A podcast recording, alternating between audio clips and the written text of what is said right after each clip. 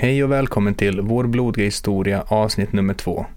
Jag heter Dino Helmerfalk och i det här avsnittet kommer vi prata om Ronneby blodbad. Innan jag börjar så vill jag varna känsliga lyssnare för att i det här avsnittet kommer förekomma grafiska skildringar av våld.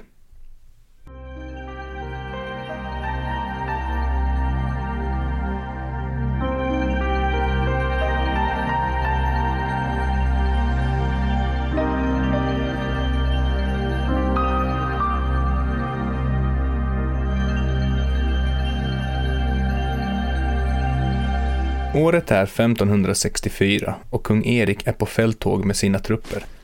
Ett år efter att det nordiska sjuårskriget brutit ut står en svensk armé vid den danska gränsen som på den här tiden gick mellan Småland och Blekinge.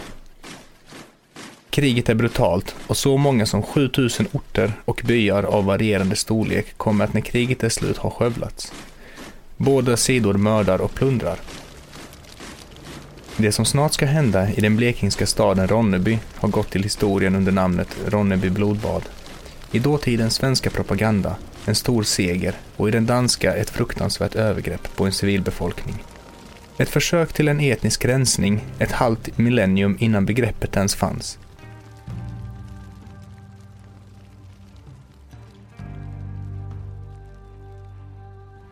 Ronneby omges av Ronnebyån på tre sidor. Ån är ett naturligt försvar som skulle vara svårforcerat för en fiende. Den fjärde sidan däremot, som vetter mot öster, är svagt befäst med en hög jordvall och en palissad som i vissa källor snarare beskrivs som ett högt staket. Det är en tidig morgon den 4 september 1564. Ännu har inte sommaren givit vika för hösten det är en solig dag och de första solstrålarna har börjat värma upp den österdanska kusten. Staden är en knutpunkt för handeln i regionen med sitt strategiska läge nära kusten och gränsen. Innanför stadsgränsen trängs hantverkare och olika tjänstemän. Runt om staden breder jordbruk ut sig. Det är en typisk medeltida stad och en ganska stor sådan med sin tidsmått. Dagen innan hade svenska trupper anlänt till Ronneby och gav vid två tillfällen stadens styrande möjlighet att kapitulera. I tron på att den danska här som befann sig i Åhus skulle undsätta staden vägrade staden att ge efter för de svenska kraven att öppna portarna. Man vet att en kapitulation innebär att staden kommer plundras, något som de styrande inte tänkte acceptera.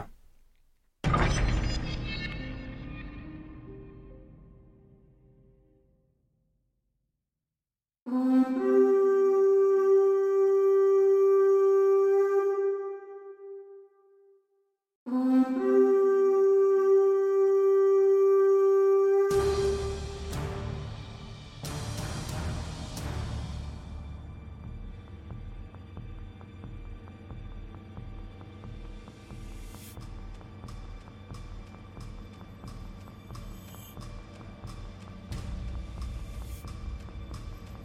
Den blekingska idyllen övergår snabbt till ett helvete när svenska kanoner börjar mullra och de första invånarna faller offer för bombardemanget.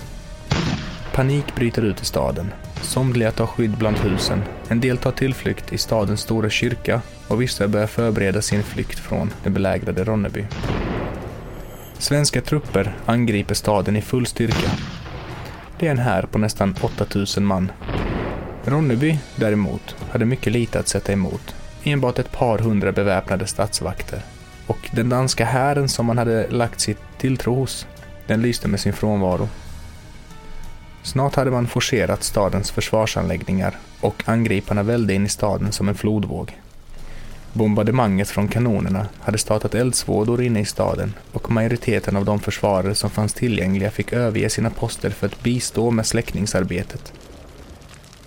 Det som nu skulle ta fart blir det som är namngivande för anfallet. En urskillningslös slakt på invånarna beordrad av ingen mindre än kungen själv, Erik den XIV, son till landsfadern Gustav Vasa.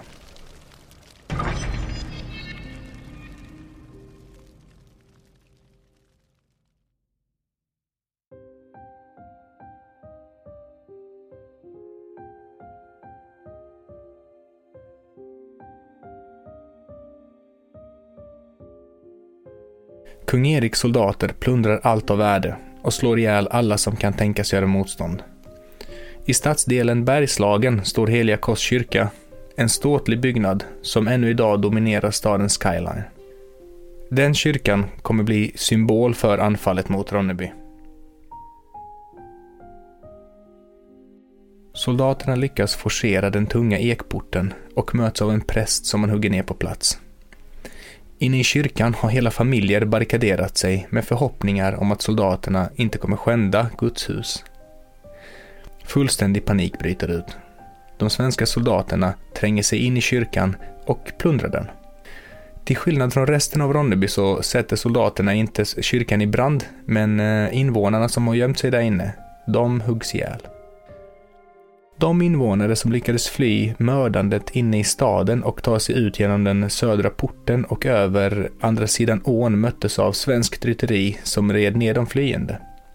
Den gamla ekporten som forcerades den här dagen finns än kvar inne i kyrkan för allmän beskådning och som ett minnesmärke över det makabra som utspelade sig då när kungariket Sverige fortfarande var i sin linda. När den här dagen var slut hade ungefär 2000 människor i Ronneby fått sätta livet till. Rännilar av blod sägs ha flutit mellan kullerstenarna och ån i vattnet färgades röd av de kroppar man kastat i. Det låg döda precis överallt. Dock så har förvånansvärt lite material skrivits om blodbadet. Händelsen passar inte riktigt in i den efterföljande svenska historieskrivningen. Berättelsen om Ronneby blodbad är ju inte en eh, ärofylld militär seger på slagfältet eller en befrielse utan snarare ett brutalt mord av män, kvinnor och barn. Händelsen anses av många historiker vara den mest grymma människoslakten i Norden. Bakgrunden till angreppet är det nordiska sjuårskriget som året innan, 1563, brutit ut. Denna konflikt handlade om herraväldet över Östersjön och Danmarks missnöje över upplösningen av Kalmarunionen ungefär 40 år tidigare. På den ena sidan i konflikten står kung Erik XIV, Fienden är arvsfienden Danmark som allierat sig med Polen och Lübeck.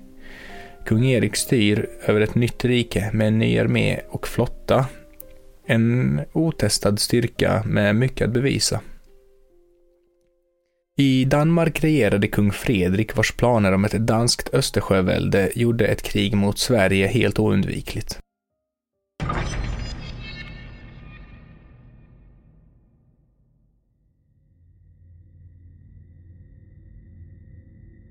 Under fälttåget i Blekinge angreps de svenska trupperna av något som närmast kan beskrivas som en danskvänlig gerilla.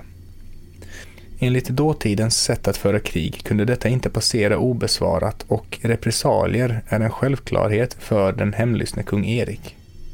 Lördagen den 3 september, dagen innan anfallet, anländer den svenska hären och slår läger utanför Ronneby. Kung Erik den XIV verkar inte ha närvarat vid anfallet utan befann sig mest troligen i närheten med sin stab. Från sitt högkvarter i Kalmar ungefär tio dagar senare, alltså 15, den 15 september, skrev kungen en segerbulletin där han framställde striden vid Ronneby som en stor svensk seger. Texten är i själva verket en ren skrytskrift där vi kan läsa Vattnet i älven var rött som blod av de döde kroppar. Och kungen berömmer även sina soldater när han skriver att de slogo ihjäl alla vapenföra så att staden blevo mer än 2000 man om halsen, förutom några kvinnor och barn, vilka de vanmäktige finnar slogo ihjäl. De finska soldaterna i den svenska hären hade fått gå in sist i staden och i sitt raseri över att allt av värde redan var plundrat vände de sin ilska mot de invånare som hade skonats av de övriga svenska soldaterna, nämligen kvinnorna och barnen. Om de Ronnebybor som lyckades fly genom porten i söder och som föll offer för det svenska kavalleriet skrev kungen att soldaterna stack ut till dem såsom en hop vildsvin. Vid den här tiden jagades ju då vildsvin med spjut. För kungen var detta krigspropaganda, ämnad för att höja den svenska stridsmoralen. I Danmark beskrev man istället hur barbarerna dödade prästen i kyrkporten och slängde spädbarn ut i lågorna. Det berättas även om tyska legoknektar i svensk tjänst som ska ha besökt den svenska befälhavaren och berättat hur de under sin tid som soldater aldrig hade sett ett så okristligt mord.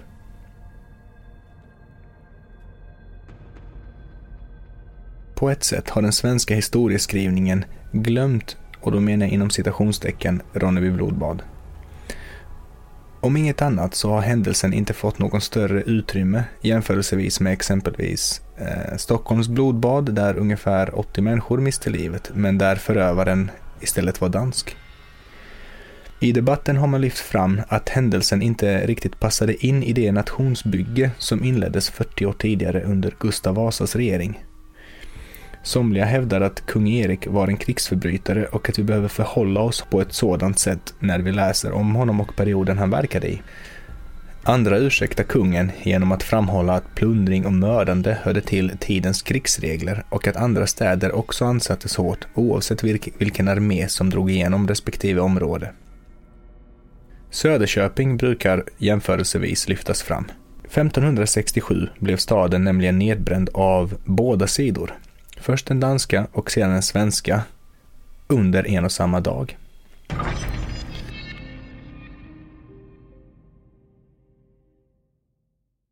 Men tillbaka till Ronneby. Ronneby skulle behöva lång tid för att återhämta sig. Befolkningen växte sakta och man blev av med sina stadsprivilegier när staden blev svensk efter freden med Danmark. När Karlskrona sedan grundades på 1600-talet så tvingade kronan många Ronnebybor att flytta till Karlskrona för att den nya örlogsstaden skulle befolkas. Det fanns även planer på att Karlskrona skulle göras till Sveriges huvudstad. En eldsvåda på 1800-talet raserade större delen av staden. Området kring kyrkan det vill säga Bergslagen, klarade sig dock lindrigt undan och består än idag av den gamla bebyggelsen med krökta gator och kullerstenar, medan resten av staden fick en modern utformning och ett rutbaserat gatunät.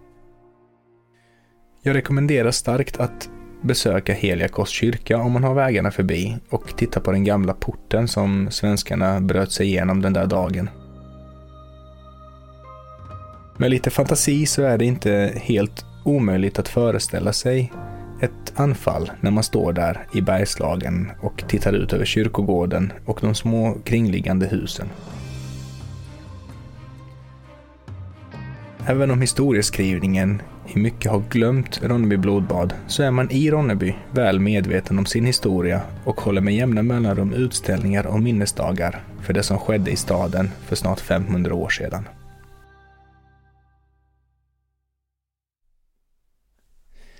Det var allt jag hade att bjuda på den här gången och i avsnitt tre om två veckor så ska vi prata om digerdöden.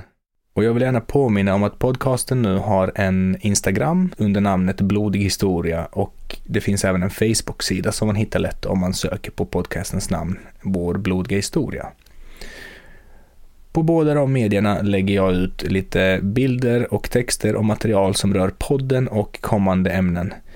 Vi kör lite giveaways där jag lottar ut främst litteratur, men vi får se om det kanske blir någon annan liten present i framtiden. Så vi hörs om två veckor igen. Ha det så gott.